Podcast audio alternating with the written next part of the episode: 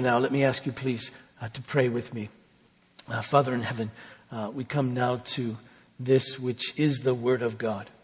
And um, we pray that you would enable us to um, revere it, fear it, respect it, honor it as such, as your Word. And I pray then that through it, you would speak to us.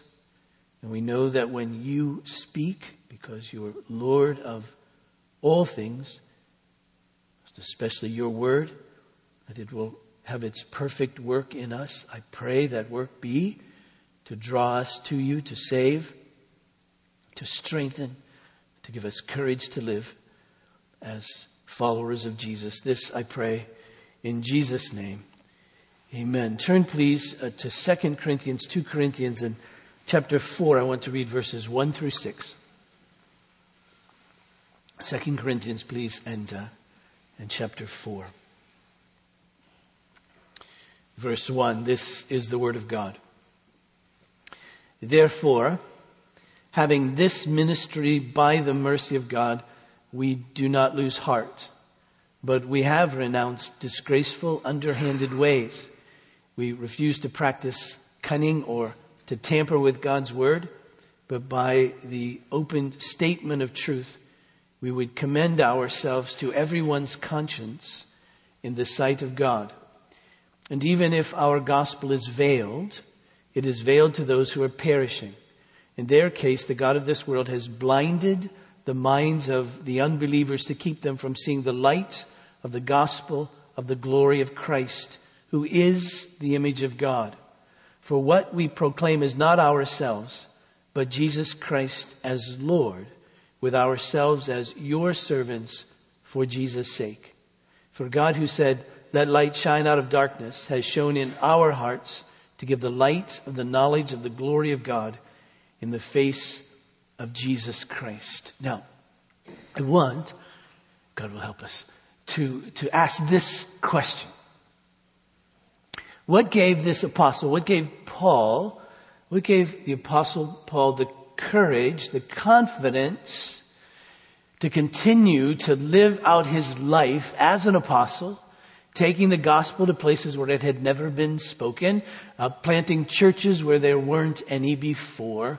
What gave him the courage, the confidence to continue to do that in the face of the persecution that he was under. Everywhere he went, there was great opposition to him, uh, even to the point of running him out of town, even to the point of stoning him, even to the point of arresting him, even to the point of wanting to kill him, even to the point of leaving him at times for dead, uh, and all of that. So, so what gave him the courage to continue on doing that in the midst of this persecution, in the midst of the suffering that, that caused, that persecution caused, in the midst of his own weakness. I mean, he was a man. He had weakness. He had physical weakness. He, uh, it appears, at least when he was with the churches in Galatia, that he had some kind of of eye issue going on, uh, even to the point where he said, "You would have plucked out your eyes for me um, and uh, given them to me to relieve my suffering." And and we know that later in 2 Corinthians in chapter 12, he'll speak of a thorn in the flesh that was given to him. It seemed to be some sort of painful thing in his, in his body that was uh, given to him. And so we know he, he had weakness just like every other man physically. We know that he had weaknesses spiritually, just like every other, every other human being, every other man. He spoke of his own sin, for instance, again in 2 Corinthians in chapter 12 in reference to the thorn in the flesh, he says that had been given to him to keep him from conceit, to keep him from pride. And so, so in the midst of his own uh, physical weakness and his own spiritual weakness, uh, what gave him the confidence to continue on? Not only that, uh, there was also suffering persecution from within the churches. We, we know that the reason he's writing this particular letter is because he had been slandered in Corinth.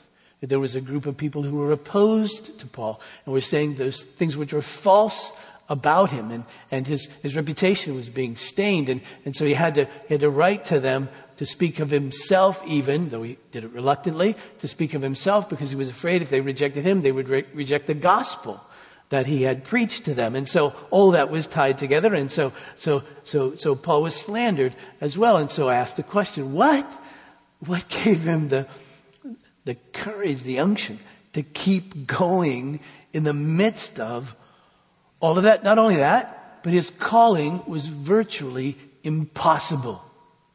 Right? He was called as he was told on the road to Damascus when he was um, first called by God and converted and commissioned, if you will.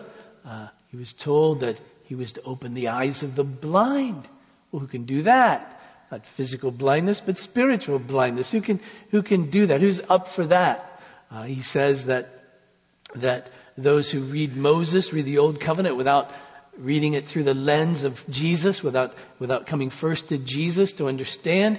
Uh, they have a veil over their eyes. Who can take that veil away? And, and in what the passage that I read in, in verse 3, yeah, he says, even if our gospel is veiled, it's veiled to those who are perishing. In their case, the God of this world has blinded the minds of unbelievers to keep them from seeing the light of the gospel of the glory of Christ, who's the image of God. How, how, how can any person be charged with taking away that blindness. Who can do that? So, you get my question.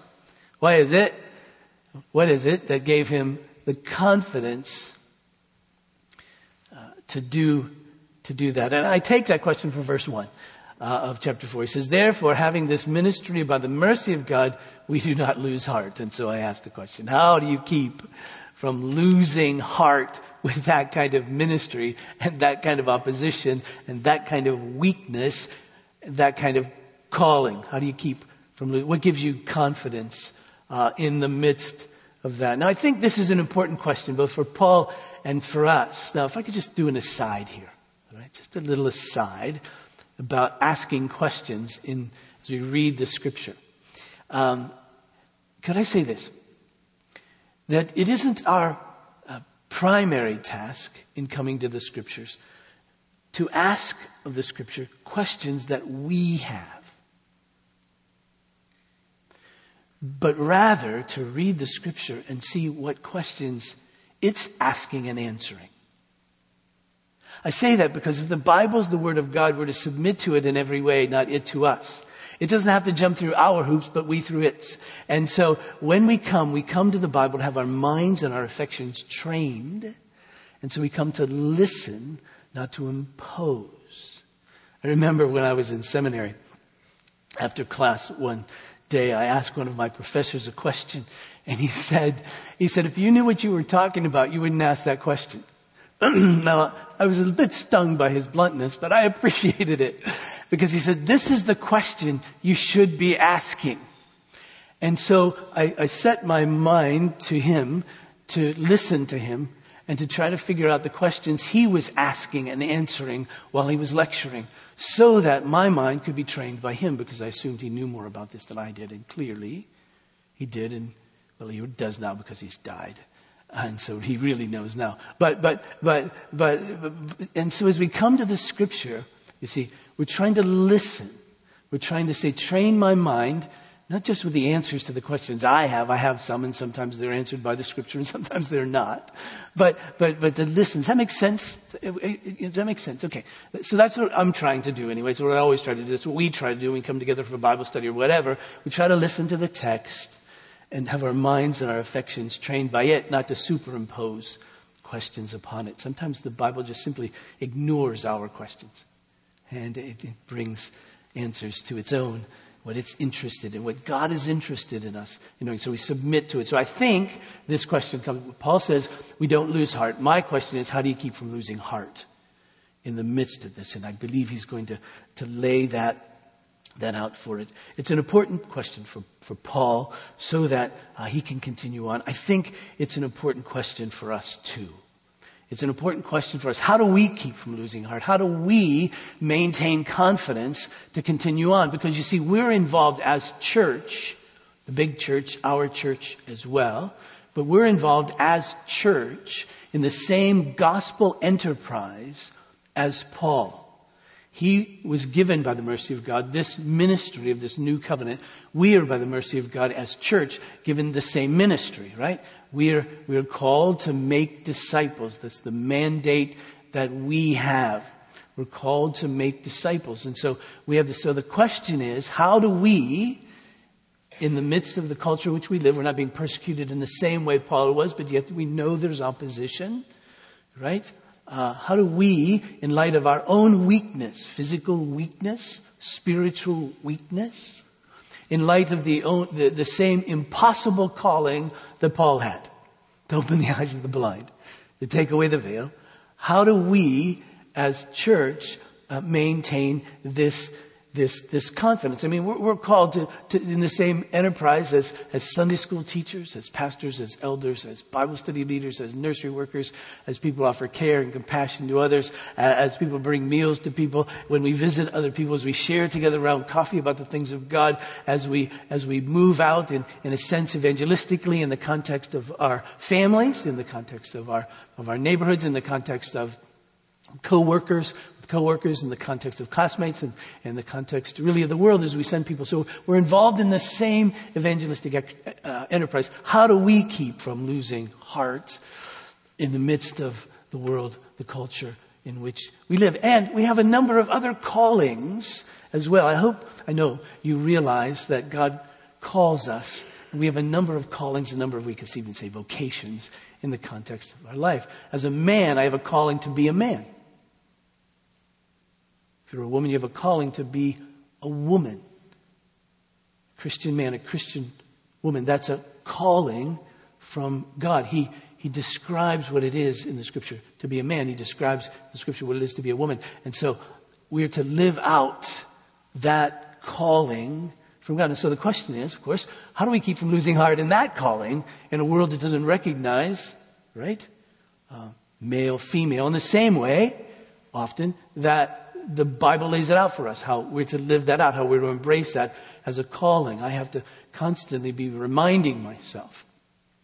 God has called me to be a man, and so what does that mean? If you're female, God has called you to be a woman. What does that mean? And how do we live that out in a world that may not understand that all in the same way we do? I've been called, some of us have been called to, into marriage, and, and so I've been called to be a husband. And so what does that mean? How do I keep from losing heart being a husband in the midst of culture, most especially in the midst of my own weakness, right? Uh, and so how do I, how do I keep from losing heart? If you're a woman and a wife, how do you keep from losing heart uh, in the midst of that? What's your confidence uh, in the in the midst of that? I've been called to be a father. I have children, so I've been called to be a father, and and I thought that ended when they were 18. It doesn't, and so so and called to be a grandfather. So uh, uh, so what does that mean? Uh, how do I keep from losing heart as a parent, as a father, if you're a mother, as a mother? How do you keep losing heart? What, what, what's there uh, in the in the? I've been called to be a citizen of this country. How do I keep from losing heart?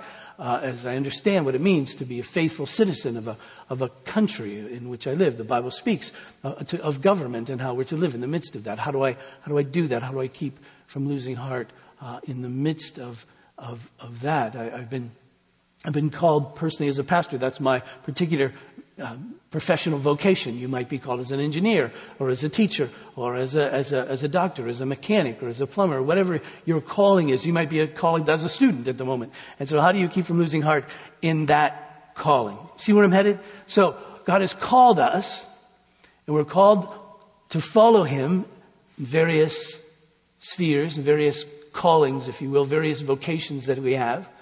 And we're called to be Christian in the midst of a culture that isn't, and out of weakness, physically and spiritually as well. So that's a long introduction, but, but I think that's the reason this is an important question. Now, this isn't the only answer the scripture gives, but because Paul will go on to talk about not losing heart in verse 18 of chapter 4, and he'll kind of give it a different spin. But I think this is the biggest one. What I'm, we're about this, what we see here, I think, is, is the biggest um, confidence builder that, that, that, that we could have. It's, it's, it's, it's the most inclusive. And I think it comes in verse 5. Um, verse 5, Paul writes, For what we proclaim is not ourselves, but Jesus Christ as Lord, with ourselves as your servants for Jesus' sake. See, Paul's understanding of, of life, his particular calling in that as an apostle, but Paul's whole understanding of life is that Jesus is Lord, right? That he's the Lord. Uh, and that, I think, is what gives him his, his, his confidence. Now, what did he mean by that? What does Paul mean when he says that we preach Jesus Christ uh, as Lord? I think first this, that, that that's the guts, the essence, the ground, the foundation, the heart, centrality of the gospel. That Jesus Christ is the Lord. He's, he's Lord. Now I think if most of us were asked, and I, I might even answer it this way too if I weren't thinking this text, what's the essence of the gospel? And you might say that Jesus is our Savior. And that would certainly be true. He certainly is that. But the, the overriding emphasis of the scripture, New Testament, is that Jesus is the Lord. In fact, this is phenomenal. In fact, the, the title Lord is given to Jesus over eight, about 800 times in the New Testament. The title Savior is given to Jesus only about 14 times.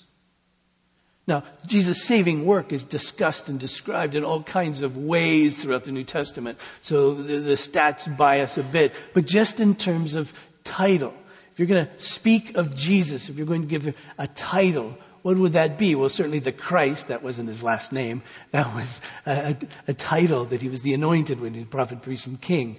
But, but, but title, Lord Jesus Christ. That's what he says here. He's, he's, he's the Lord. And, and we know that Jesus as Lord, therefore, is central to the gospel message. As we've said, I love saying this. I like to say it every fall. I have a little little checklist of things I like to say every year, uh, just in case, because we have a fluid congregation with students in and out and all that. I want to hear this, nothing else.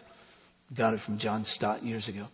But that, that Christianity is Christ. Jesus the Lord. It is. You take Jesus, the person of Jesus, out of Christianity and you haven't got it. Because it's all tied with Him. Not simply His teaching. You, you could take Muhammad, I suppose, out of Islam and retain the essential teaching, the Quran, and you would have Islam. You take Buddha, I suppose, out of Buddhism and retain the essential teaching and still have Buddhism. I think you could do that down the line. But you take this person, Jesus, out of Christianity and there's nothing. Because it was all based on Him, on His identity as the Son of God. And that was, that was really it, you see. I mean, even, even His teaching was very often self-centered. Again, just to run through these, these should be in our minds. That Jesus said He was the bread of life. Who can say that? By saying I'm the bread of life, he says, without me you die. Who can say that? He wasn't saying without my teaching you'll die. He said without me you die. I am this. I'm the, I'm the light of the world. Who can say that? Right? He was saying without me you can't see anything. And everything will die. You can't see it. You can't see God. I'm the light of the world, you see.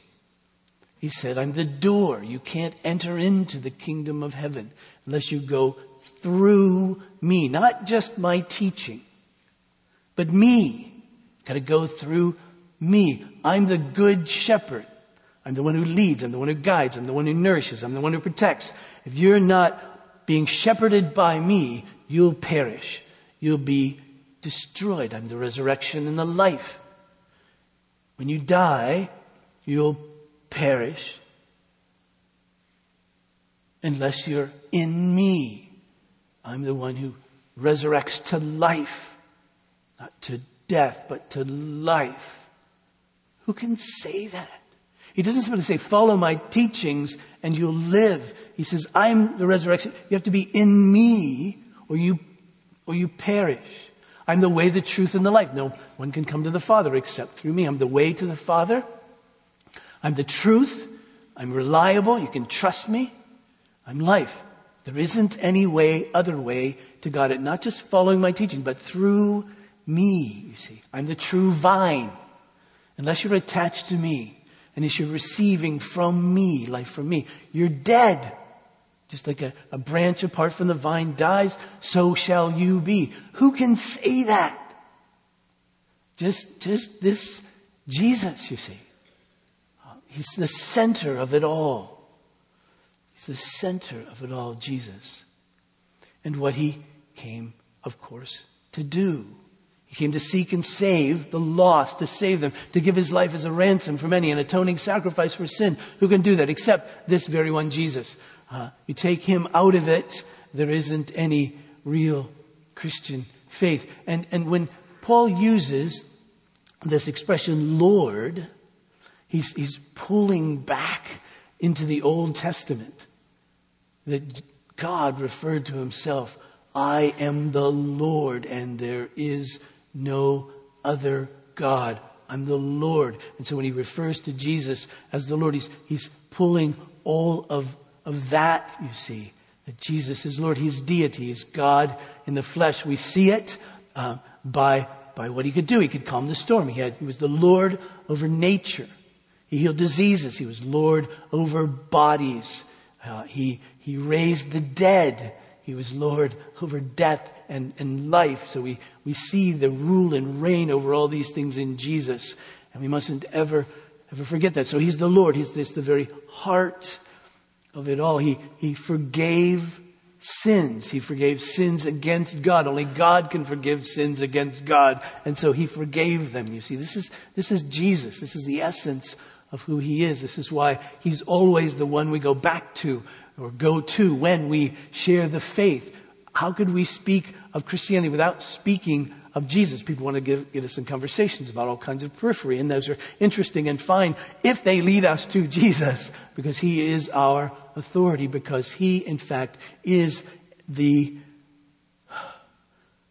the Lord. He was pre-existent. He said before Abraham was, I, I am. I've always been, you see. And that's the way the scripture lays out. That's the way the scripture lays out uh, the gospel, for instance, in Romans and chapter 10. Turn to this quickly if you have a Bible or some kind of device. Romans chapter 10, verse uh, 8. But what does it say? The word is near you in your mouth and in your heart. That is the word of faith we proclaim. Verse 9. I started with verse 8 because you were still turning there. I didn't need verse 8. I just need verse 9. So now that you've found it, because if you confess with your mouth that Jesus is Lord and believe in your heart that God raised him from the dead, you will be saved. For with the heart, one believes and is justified with the mouth, um, one confesses and is saved. And so he says, here's what you, if you want to be saved, if you want to be a Christian, if you want to be reconciled to God, what this means is that in faith, you're saying you believe that Jesus is Lord. God in the flesh, right? He's Lord, ruler of all things, ruler of life and death, ruler of you, Lord over you. For with the heart one believes and is justified, with the mouth one confesses and is saved. For the scripture says, everyone who believes in him will not be put to shame. For there's no distinction between Jew and Greek, for the same Lord is Lord of all, bestowing his riches on all who call on him. For everyone who calls on the name of the Lord will be saved. In fact, in Paul's first letter to the church in Corinth, 1 Corinthians chapter 12, um, he, he puts it like this, verse 3, he says, Therefore, I want you to understand that no one speaking in the Spirit of God ever says Jesus is accursed, and no one can say Jesus is Lord except in the Holy Spirit. So, so we get it. We see this notion that Jesus is in fact the Lord, that he rules over all. Paul writes to the church in Ephesus, Ephesians and chapter 1. Again, quickly get this. Ephesians chapter 1. Uh, verse 19. We're in the middle of a sentence. Says, and what is, what is the immeasurable greatness of his power toward us who believe according to the working of his great might that he worked in Christ when he raised him from the dead and seated him at his right hand in the heavenly places, far above all rule and authority and power and dominion and above every name that is named, not only in this age, but also in the age to come. So this is Jesus who's now exalted above every name. and verse 22, and he put all things under his feet and gave him his head over all things to the church, which is his body, the fullness of him who fills all in all. This is, this is, this is, this is Paul, of course. We, we, we professed our faith in Philippians and uh, chapter 2 this morning with this great expression. So that at the name of Jesus, every knee should bow in heaven and on earth and under the earth, and every tongue confess that Jesus Christ is Lord to the glory of God the Father. So that's establishing the fact that Jesus is Lord. Think of it. Think of it. I know we're so accustomed to saying these words, but to realize there's a real Jesus who right now is ruling and reigning over your next breath, over the fact you're sitting here, over the fact there's traffic on the street, over the fact for everything right now. He is the Lord. And because He's the Lord, and here's the confidence that begins to come. Because He's Lord, it means He can save sinners.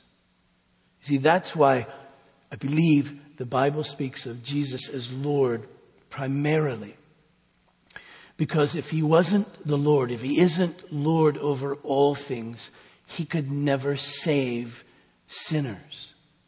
He needs to be Lord to do that. He has to, he has to have authority over blind, dead sinners in order to save them. Because if not, then someone stronger than Jesus could thwart his desire, plan, his purpose to save. He saves because he's the Lord. That was the picture Paul gave us back in chapter 2. You remember the picture of the Roman triumph, that here was the conquering general, and here was all the ones he had conquered.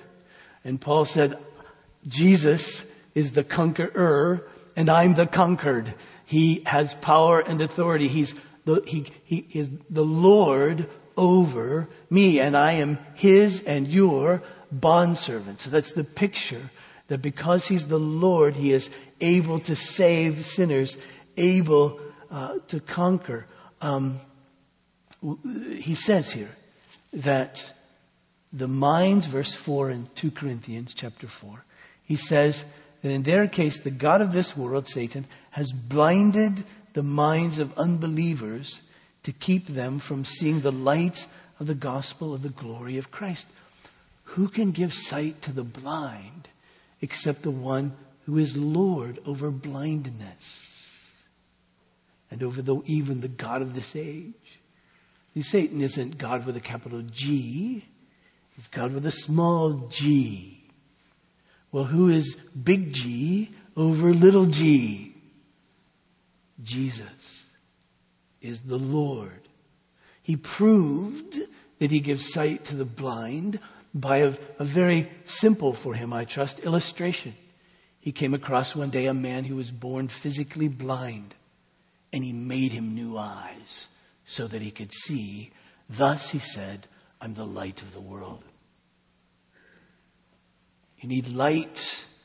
I'm the light giver. In fact, we know in Ephesians 2 that Paul writes, of our condition prior to coming to faith. Verse 1 in Ephesians 2, he says, And you were dead in the trespasses and sins in which you once walked, following the course of this world, following the prince of the power of the air, the spirit who is, is now at work in the sons of disobedience, among whom we all once lived in the passions of our flesh, carrying out the desires of the body and the mind, and were by nature children of wrath like the rest of mankind. But God, but God, you see, but God, He's the one who has authority because he's Lord over life and death. He's the one who has authority to give life. He proved that with a man by the name of Lazarus. And he gave us that, that visual that, that, that, that Lazarus had been dead four days. His body was smelling up the tomb and they were afraid to open it because of the smell that would be there. And, and Jesus said, open the tomb. He said, Lazarus, come forth. Now, I don't know if Lazarus was content being dead or not. I suspect there was a certain good aspect to that, and being, I suppose, in the presence of the Lord. I don't know that Jesus gave him a choice about whether he was coming back. I don't think he checked in with Lazarus first and says, Is this okay with you? He just did it because he's the Lord and he can call any to life he wishes. He has authority. He has authority over, over people's hearts. That was the message of the new covenant. That's the message of Ezekiel. He'll take out a heart of stone and put in a heart of flesh and put his spirit within us and cause us to walk in his ways. That's, who can do that? I don't have the authority to do that. I don't have the power to do that. I don't have the power. I don't have the authority. I don't have the right to go into your life and change it. Who am I? Just like you. But Jesus is the Lord, so he does. He has the power and the authority over people's lives to change them. He has more power than our sinful inclinations. I trust you believe that. That's why you pray that He strengthens you because He can overcome your sinful inclinations in ways that you cannot. Remember the book of Acts speaks of a woman named Lydia. Says the Lord opened her heart. How could he do that? What right did he have to change her heart? What right did he have to open her heart? He had the right because he's the Lord. Paul knew that in his own life. He knew that as a persecutor, as a murderer of Christians, ones who would imprison Christians because they were followers of Jesus, ones who would, he would as he did with Stephen, authorize, order the death of the stoning of this, this believer in Jesus. And Paul had heard, at least on that day, one of the best sermons ever preached from the martyr Stephen as he preached about Jesus. Paul heard it, didn't believe it. Said, no, if he believes that, he should be killed. And then Jesus came on the road to Damascus and arrested him with light. Blinded him physically, but spiritually enabled him to see the light of the glory of God that's in the face of Jesus. And I think Paul said, He's the Lord. Look what he did. He's the Lord, therefore he can save. Not only is he the Lord and therefore he can save, but he's the Lord and therefore he can keep us saved. See, he, he's the Lord over, over everything, even, even now, the Lord over our hearts. And so uh, the author of Hebrews puts it like this in Hebrews in chapter 7 uh, and uh, verse 25. Consequently, and this is a read in your spare time this week, Hebrews 1 through seven and a half. But consequently, uh, given all that Jesus is and has done, then he is able, Jesus is, to save to the uttermost, that is completely, those who draw near to God through him, since he always lives to make intercession for them. Since he's the Lord, and since he's the one interceding and defending us, interceding for us and defending us, then we can be confident that not only does he save because he's Lord, but also he keeps those he's saved, saved. He is able to save us completely, save us, if you will, uh, to the uttermost. In fact, we, we, we looked at this passage in 2 Corinthians chapter 1 verse 21. And he writes, and it is God who, is, who establishes us with you in Christ and who has anointed us and who has put his seal on us and given his spirit in our hearts as guarantee, as a guarantee. You see, he establishes us. He makes this, this relationship with God through Jesus permanent because we're in Christ. He establishes us. And he can do that because he's the Lord. He has the authority and he has the power, you see, uh, to do that. Uh, Jesus spoke himself in John chapter 10 uh, about this keeping power. Verse 25 Jesus answered them, I told you, and you do not believe. The work that I do is in my Father's name, and it bears witness about me. But you do not believe because you are not my sheep. My sheep hear my voice, and I know them, and they follow me. I give them eternal life, and they will never perish, and no one will snatch them out of my hand. My Father, who has given them to me, is greater than all, and no one is able to snatch them out of the Father's hand. I and the Father are one. How does Jesus know that? What gives him the confidence to say that no one can snatch you out of my hand? Uh, what gives him the confidence to, confidence to imply that we won't jump out of his hand? Well, because he knows he's the Lord.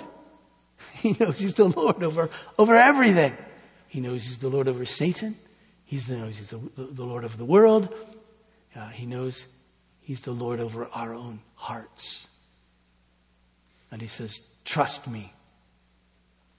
When I save you, I save you. And I'm the Lord. And no one can snatch you out of my hand. He who began this good work, the apostle writes, will bring it to completion. And then you see, as the Lord, uh, He rules, reigns over us. We are, we are to follow Him. We are to submit to Him. We are to acknowledge that He's the Lord. We are to, we are to give ourselves, if you will, to Him in response to who He is. Uh, I read this morning earlier out of Luke uh, in chapter 6.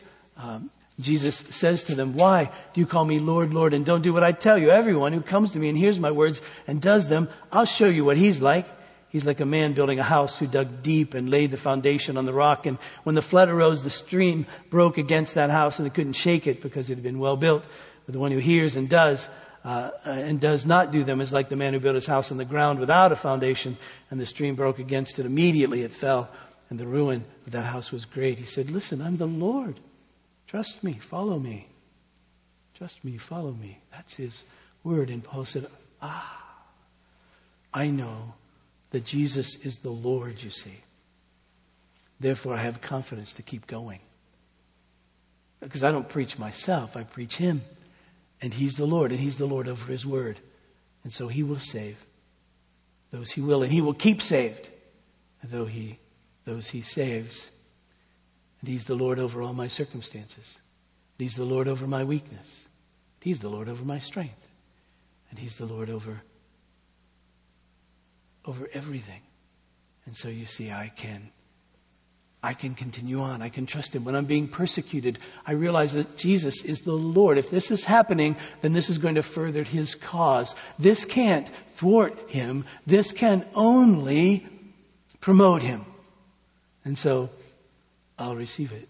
In my suffering, this can't thwart him. He's the Lord.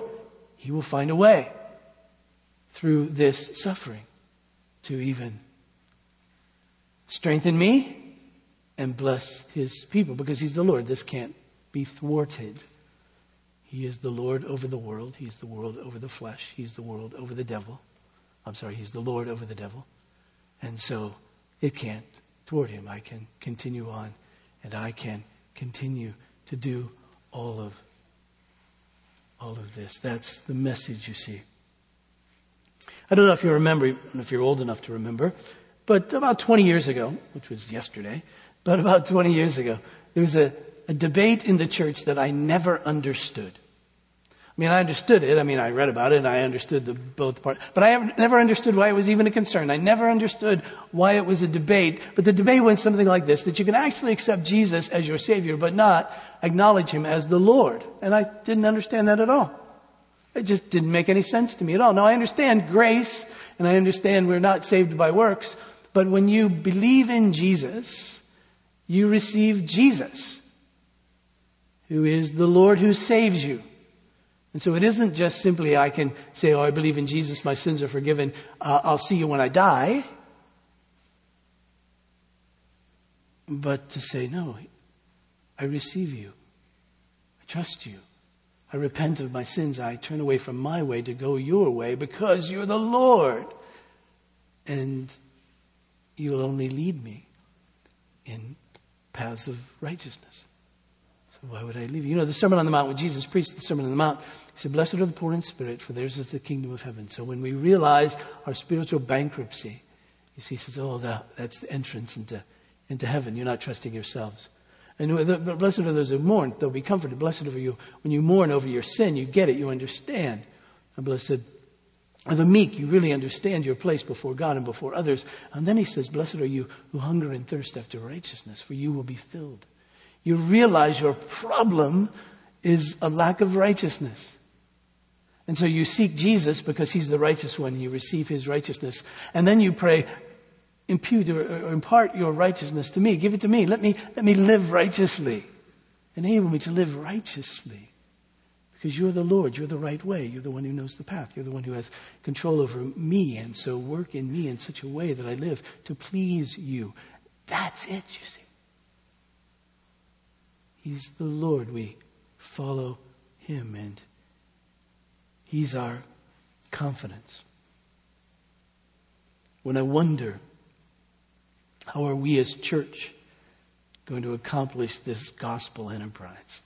How are we as church going to teach our children and lead them to faith? How are we as church uh, going to to teach one another and disciple one another and help one another along the way? How are we as church going to care for people in a way that highlights who Jesus is? Uh, how are we as church uh, going to take the message of this gospel to our friends and our neighbors and our coworkers and our classmates and our families and all of that? How are we going to take this gospel? How is it going to break through when people are dead in trespasses and sins and when, when they're, when they're blind by the evil one? And, and my only hope, our only hope, the only reason we keep doing this is because Jesus is Lord. And we trust Him that He'll break through, that He's able to overcome all of, all of that. And so Paul says, see, I don't change the gospel. I don't change the message. I don't change what's here. I don't try to trick anybody. There's nothing secret about what we do. It's all out in the open. We keep talking about Jesus the Lord and all that He is and all that He's done. And we have no other message. I don't preach myself. I don't preach. I preach that. He said, that's my confidence. That's my hope. That is what will convert. That will, that's what will change people. That's what will sustain people. That's what will bless them. And so he says, I don't change any of that. His confidence is that Jesus is Lord. You're trying to be a man in the culture in which we live. Your only hope is that Jesus is Lord over you and over His Word. If you're a woman trying to live that out in our culture, what it means to be a woman under God, your only hope is that Jesus is Lord. Says, don't redefine it. Don't change the truth. Don't change the message. But trust that Jesus is Lord. And He will enable and He will give grace and He will give strength to help you live that out. If you're a, if you're a husband or a wife, not to change what God says that means, but we're to live that out knowing that Jesus is the Lord over husbands and wives and over you and me. And don't change it, live it. Trust Him.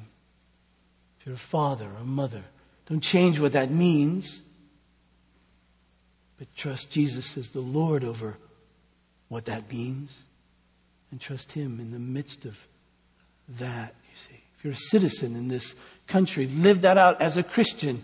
Don't change what the Bible speaks and says about that, but live that out in the context of your own vocation in your life. Live that out as God instructs us to live out our work to the glory of God, to love others by what we do. And, and that's good. And he's, don't change that. Continue to live that out. Our culture may not reinforce that. The world may come against us. Our flesh may even rebel at times. And, and Satan is trying to swoop all of that together against us. But Jesus is Lord. Therefore, don't lose heart. Don't lose heart. Don't lose heart. Let's pray. Father, pray for me, for us. That you will enable us to stay true to that which is true. True to your word, that we could say faithful to Jesus, who is the Lord. And so, Lord Jesus Christ, I pray that you would exercise your sovereign rule in our lives. For those who don't believe in Jesus, I pray that you would